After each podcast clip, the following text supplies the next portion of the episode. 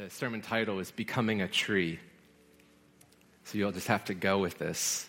Um, living as a tree person, and then accordingly, what that means for your life when it comes to bearing fruit in season. Psalm 1 is beautiful, and it, it really, that's what it does, is it, it asks us to be like a tree or a tree person. As I've gotten older, uh, maybe like some of you, I've grown an interest in birds and trees. It's really come about the last couple years. Don't ask me anything about trees or birds yet, but give me a few years and a couple books. And for those of you that have gone before and you have a love for trees and birds, um, I think you caught on a little quicker than I did. But, um, but I, you know, right now in life, I, I really would enjoy just a walk in the woods, observing the birds. And it's brought this curiosity. There's all these trees around me that I have no idea what kinds of trees they are. Um, my friend who grew up with me, best friends, he moved to Dallas, Texas, and a couple years ago, he, was there for a long time. He came back and he said, Man, I forgot how amazing the trees are in the Northeast. And it was good because I was able to step back and look at all these amazing trees. Because in Texas, the trees are different. I mean, they're, they're beautiful in their own right, but they're not quite as uh, big and, and strong as the trees that we have in the Northeast. But again, I don't know that much about trees. So. but I do, I'm seeing just that there's so much to be learned um, from a tree. And we see this in Psalm 1 from the psalm writer in Psalm 1. So today, by means of Psalm 1, we are invited to become a tree and to put down our roots into the fertile soil of God's ways. Uh, or we're warned that, uh, or you can be a chaff person, someone who's just kind of blown away like dust. It's the opposite of a tree. Um, so I hope the scripture will really invite you and challenge you to delight in God's word in a fresh way, but also call you to a life of resistance, to resist sort of the wrong path in life. Um, so allow me to read it for us. Again, this is Psalm 1. It begins the book of the Psalms. The Psalms, Book 1 the way of the righteous and the wicked. Blessed is the man who walks not in the counsel of the wicked, nor stands in the way of sinners, nor sits in the seat of scoffers. But his delight is in the law of the Lord, and on his law he meditates day and night. He's like a tree planted by streams of water that yields its fruit in its season and its leaf does not wither. In all that he does, he prospers. The wicked are not so, but are like chaff that the wind drives away. Therefore, the wicked will not stand in the judgment, nor sinners in the congregation of the righteous. For the Lord knows the way of the righteous, but the way of the wicked will perish. Many have written about Psalm 1 because it's this beautiful um, economy of words, just poetic introduction to the prayer book of the Hebrew people. But Psalm 1's a little bit different. It's not really a prayer per se, it's more of a, a promise and a warning. And, you know, for that reason, I think it, it sits a little bit differently. It's, it's like an entryway into the Psalms. So even as I read it, you probably were thinking, like, okay, that sounds nice. Hmm, I wonder about that. But you may not have been moved like you would if you read Psalm 51 or Psalm 23 or Psalm 100. You know, the, the Psalms become these prayers um, that where the people of God cry out. But Psalm 1 takes a different role. And so we're going to walk through it just verse by verse. We're actually going to look at the three sections Verses 1 and 2 sit together, and then 3 and 4 and 5 and 6. But let's first begin by this first word, blessed. So Genesis 1 1 says, In the beginning, God created. We've just gone through the Gospel of John, John 1 1. in the beginning was the Word. But Psalm 1 1, the first word is blessed. It's happy. Happy. Happy is the man, or happy is the one. And we see right from the beginning that this prayer book um, of the people of God is going to demonstrate that um, those that follow after God are blessed.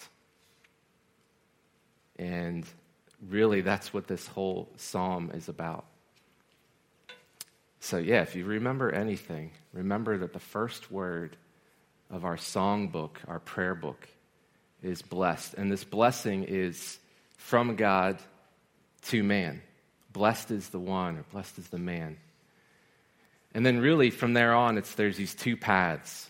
You can go this way, or you can go this way. But the blessed one goes this way. So, blessed is the one who is happy. And first, he's known by what he is not or doesn't do. So, um, blessed is the one who does not walk this way, or stand this way, or sit this way. Um, there's really this progression of sort of the evil way of life that, you know, it's hard because it says, uh, blessed is the man who doesn't stand in the way of sinners. Um, that phrase, it's a little quirky to begin with. What does it mean to stand in the way of a sinner?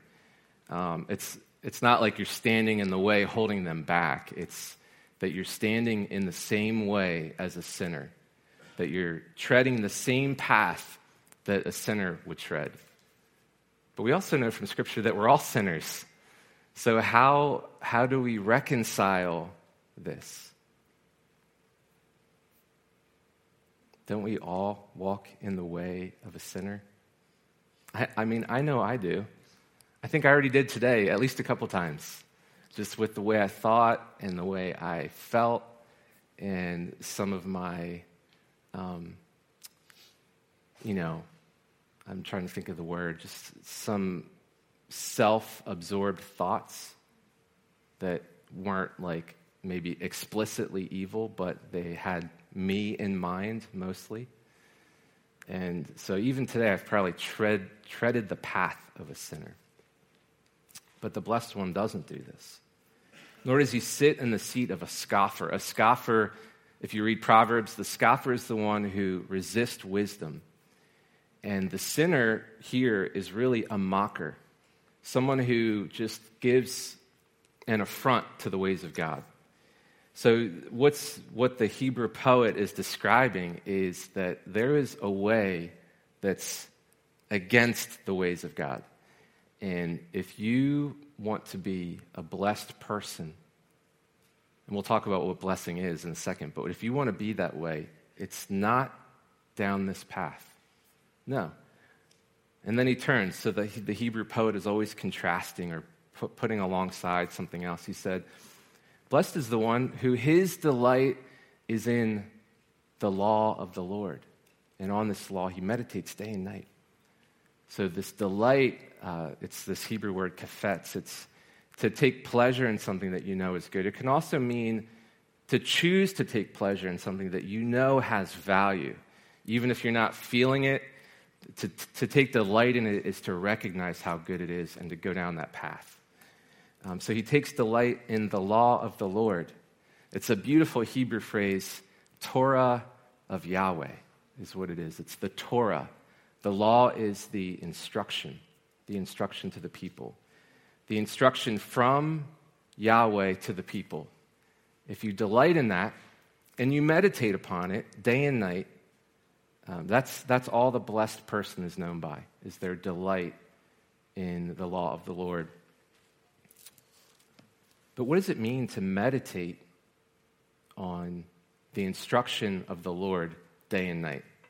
Does that mean we should carry it around with us on a card, pull it out every five seconds? Okay, five seconds, got it. Or should we memorize it and just repeat it? Um, well, it's funny, the word meditate here, hagah, it actually does. It means to mutter, just to mutter under your breath. Um, and we do, we do this. We know how to meditate. Have you ever been so angry that, like, oh, all you can say is like something under your breath. you just, it just wells up in you, just in this muttering. Uh, uh, that's a meditation of, of anger. Or you can, have you ever obsessed over something like, oh man, I want to go to this college and I want to study this degree? And you read every page about it and then you compare it to other colleges and, and you're convinced that this college is the one that has the best program because you've done all your research. And then you're walking down the path and you're thinking, well, maybe that one would be better. And then you go and look at that and you just obsess over it.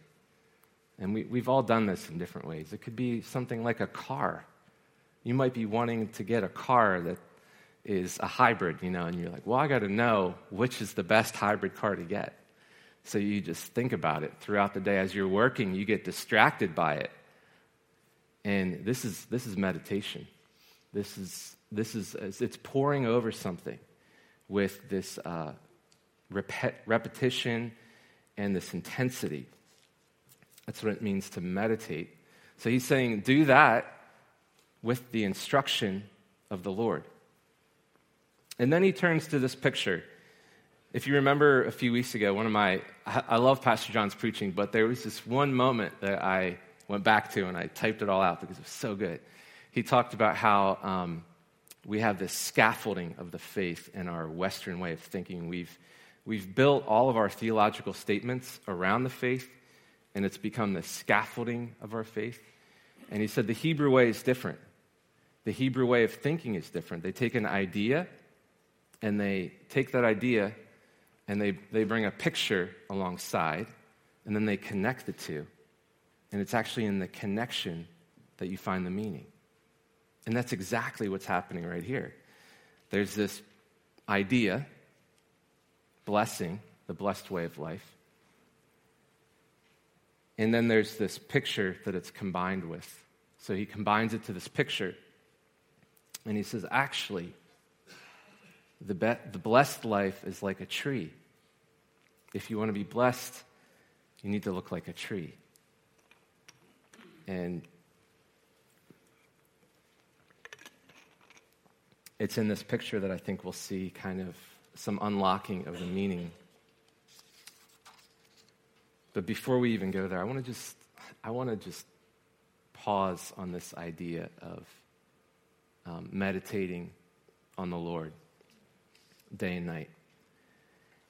So, again, what does it mean to do that?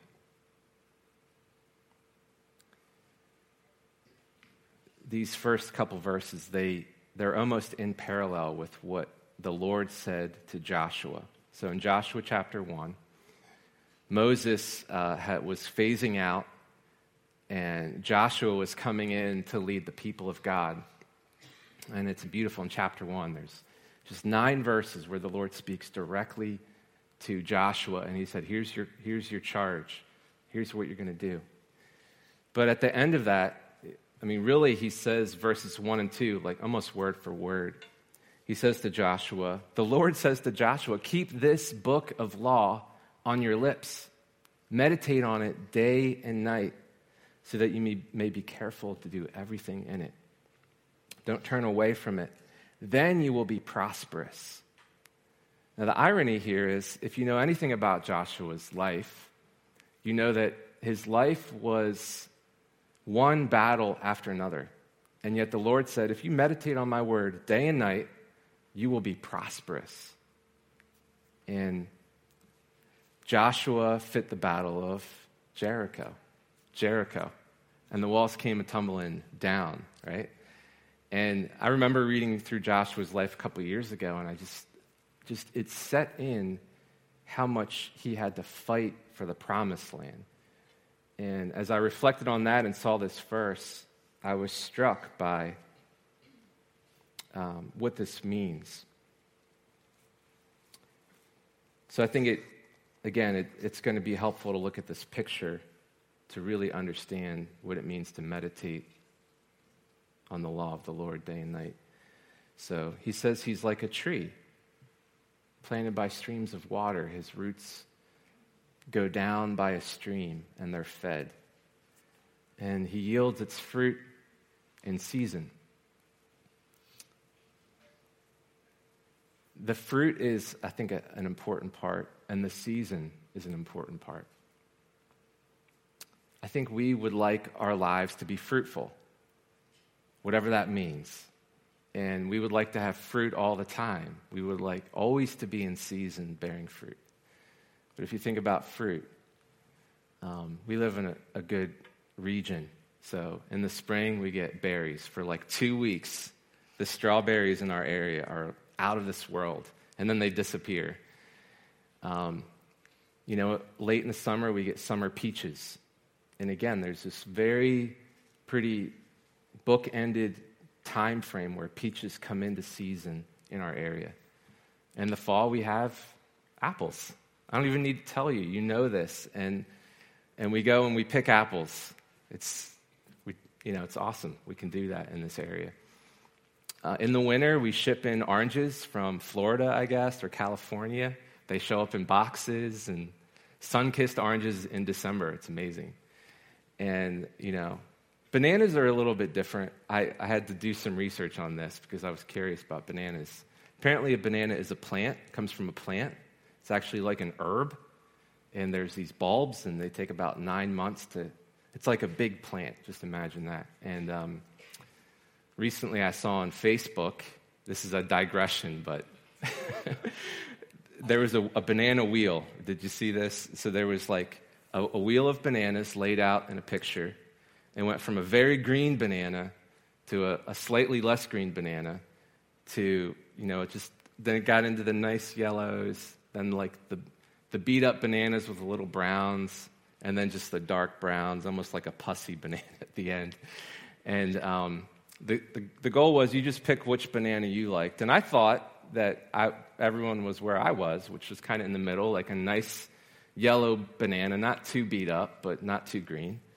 Well, apparently, there's just a lot of preference in the ripeness of your banana. And it's kind of all over the map, which was a surprise to me. And, but, but what it does show is we all know what fruit is in season. And we all have we all enjoy that.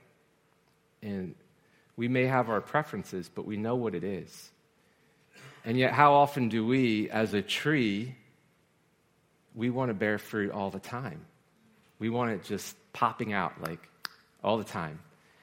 And we, we downgrade and we minimize the value of the seasons. So, in, in our area, um, some, some winters are brutally cold some springs tend to be drier than others. Um, every once in a while, we get a mild summer where the grass stays green into August. but the tree has to weather um, every season, every year, over the course of years. And he has to nuance the seasons. He has to just take in the nuance of the season. If it's a particularly difficult winter, he's got to make it through. And um, that's what this psalmist is saying that the blessed life looks like. And he says, the wicked are not this way, that actually they're like chaff that blows away. They're like dust, it's gone. I think even just he gives it one sentence because he doesn't want to give the chaff a lot of time in the picture, even, though, even the amount of words he uses. But then it concludes with this, again, a summative statement that the wicked will not stand in the judgment, nor the sinners in the congregation of the righteous. And again, there's two ways of living here. And, um, but what does it mean that the wicked will not stand in the judgment? And you have to remember, they're like chaff, they're going to blow away. And actually, the, the psalm ends with the phrase that the way of the wicked will perish or disappear. You can almost think of it as the wicked way will cease to be, it will disappear ultimately. But there is a righteous way, and the Lord knows the righteous way. So, how do we reconcile this with our own uh, sinful ways? What do we do? I've been thinking a lot about what would Jesus do with this psalm and this picture. And I found something. You can turn to John 15.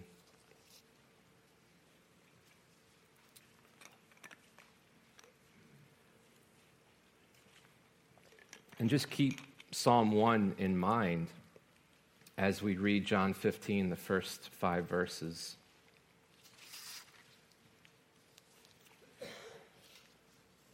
So, this is Jesus speaking. In John 14, he says, I am the way, the truth, and the life. No one comes to the Father except through me. John 14, 6. It's a good one just to hang on to, is where it is. And this is really Jesus starting now to unfold to his disciples how, how it all is, the way that it actually is. And this is what Jesus says He says, I am the true vine, and my Father is the vine dresser. Every branch in me that does not bear fruit, he takes away. And every branch that does bear fruit, he prunes, that it may bear more fruit. Already you are clean because of the word that I have spoken to you. Abide in me, and I in you, as the branch cannot bear fruit by itself unless it abides in the vine. Neither can you unless you abide in me. I am the vine, you are the branches. Whoever abides in me and I in him, he it is that bears much fruit. For apart from me, you can do nothing. So, isn't it just like Jesus to enter into the image, to the picture? So, this Psalm 1 um, image is a simile. So, the blessed man is like a tree. Remember that from English class when you did poetry? When something is like something else, it's a simile. And it's this poetic form for us to connect into what it really all means. And then Jesus says, Well, I actually am the vine. It's almost like he's saying, I'm the trunk of the tree. I am the trunk. There's a, a biologist, Colin Tudge, and he says a tree is a big plant with a stick that runs up the middle. And if you think about it, that's, that's really true. If you step back and look at a tree as it's in bloom or as it's bearing fruit, it really is all these branches with a trunk that runs up the middle. And Jesus is saying, You're already clean because of the word that I have spoken to you. He is the word made flesh. So we know um, from the scriptures that there's no one that is righteous apart from Christ. But he miraculously shares his righteousness with us, he makes us right before the Lord. And Jesus, who had no sin, became sin so that in him we might become the righteousness of God. But then he says, You're already clean because of the word that I've spoken to you. Now abide in me. Continue to be this living tree that continues to go down the right path. And when you get off the path, I will prune, the, actually, the Father will prune the branches so that eventually you will bear more fruit. And in this amazing way, Jesus comes and he enters uh, us. And he says, Yes, you are still called to be a healthy tree, but I'm going to be your trunk. And we're going to do this together. And it sounds really simple or, uh, you know, basic, but it's, this is where um, the life is found, is to live a life that really is founded upon Jesus Christ and his righteousness. But then to go and encounter the world and to resist sort of the way of the wrong way and to delight in God's way. So, this psalm it's not really describing how you become righteous, it's describing how you live the righteous life, not in your own strength, but in the strength of God. It, actually, that's where the source of it is. The, like I said, the only thing this man does is he delights in the law of the Lord. That's the only thing actively in the whole poem that he does. That's all he does is all all day long, night and day, he delights in the instruction of the Lord. That's it. And he's blessed. So, what does this mean for us? I think the first question is can you see yourself in the picture? So, can you allow yourself to be a healthy tree in your life? I mean, we're all given our lives. We all, there's a lot there in terms of um, where we all end up and the story we've been given. And yet, God is very sovereign in all, all of that. He, he sets the path for us. But can you um, accept who you are and then live as a healthy tree? I think that is the challenge that we all face. And not only that, but somehow can you do it not in your own strength? Can you allow Christ to be your trunk? Can you be so connected to Christ and His Word and His way that your life is like the branches that they're just bearing fruit? And then that way, hey, if you're out of season, you're, you're in season, it's, it's, you're not looking that direction. You're looking back to Christ and you're abiding in Him. But again, how, does, how do we do this? I would say, you know, one thing, if you go back to Psalm 1 and we just um, think through it. So, Psalm 1 tells us that a fruitful life comes in the accumulation of days and nights. We're all confined to this one day and night. Um, but each day we resist and we delight. We resist the things of the world, and we have this daily delight in the ways of God. And not only that, but we meditate upon His way, His word, every day. And that's it. And in this daily rhythm, we will face a battle every day where we will have to once again surrender and not do this in our own strength. And we'll have to say, okay, Christ, you are my trunk. I'm not going to just go and do this in my own strength again, like I did yesterday. And, and eventually, uh, we'll start to live in this pattern. Because ultimately, the wicked path is a path of destruction, and it's, it's fading away. But the way of the righteous is the way that's known by the Lord. And so the stakes are very high in this example. Um, we have everything we need to know from the full scriptures, the way the Spirit is working. And we've been given like instruction. It's some of it's explicit, like direct, like just do this and do this. Okay, if that doesn't work for you, it, it actually it looks like a tree. Maybe you, maybe that's a good way for you to connect. And Christ is going to enter in in a multitude of ways so that you can understand what he's doing in your life and then live the way that's empowered by him to live in the spirit.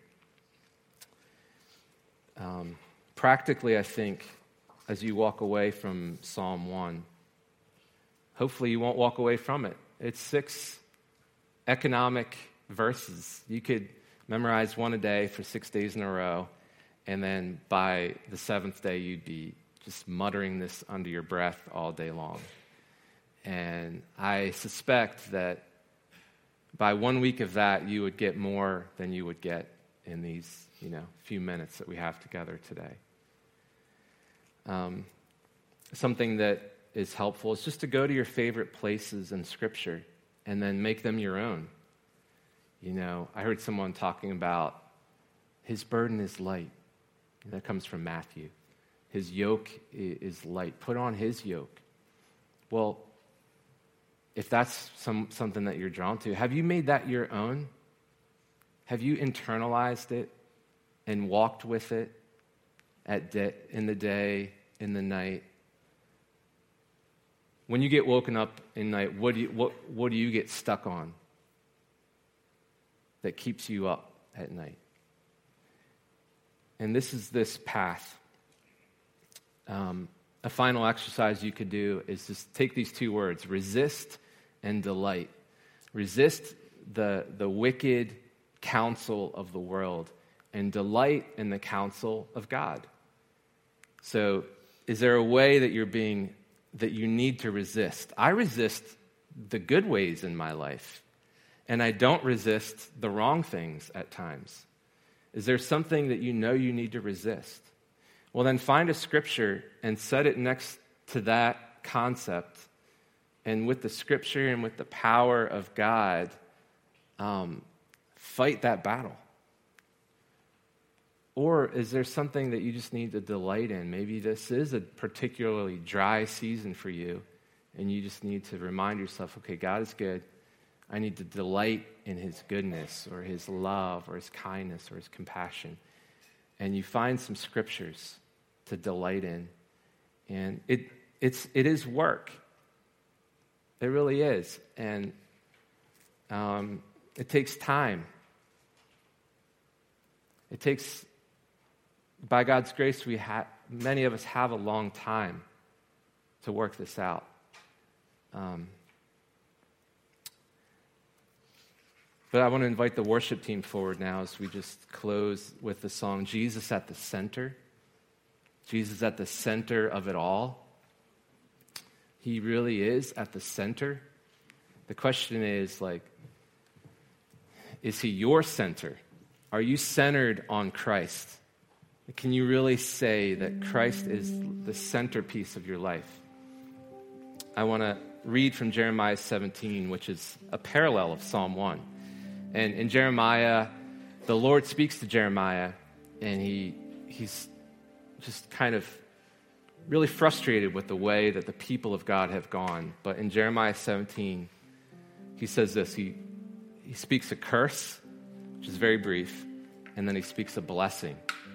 And it's, it's like, which one do you want to be known by? So this is Jeremiah 17. Thus says the Lord Cursed is the man who trusts in man and makes flesh his strength, whose heart turns away from the Lord. He is like a shrub in the desert and shall not see any good come. He shall dwell in the parched places of the wilderness, in an uninhabited salt land. But blessed is the man who trusts in the Lord, whose trust is the Lord. He is like a tree planted by water that sends out its roots by the stream and does not fear when heat comes, for its leaves remain green, and he is not anxious in the year of drought, for it does not cease to bear fruit. The heart is deceitful above all things and desperately sick. Who can understand it? I, the Lord, search the heart and test the mind to give every man according to his ways, according to the fruit of his deeds. So Jeremiah responds with this prayer in Jeremiah 17. It's very simple. He says, Heal me, O Lord, and I shall be healed. Save me, and I shall be saved. For you are my praise. Amen.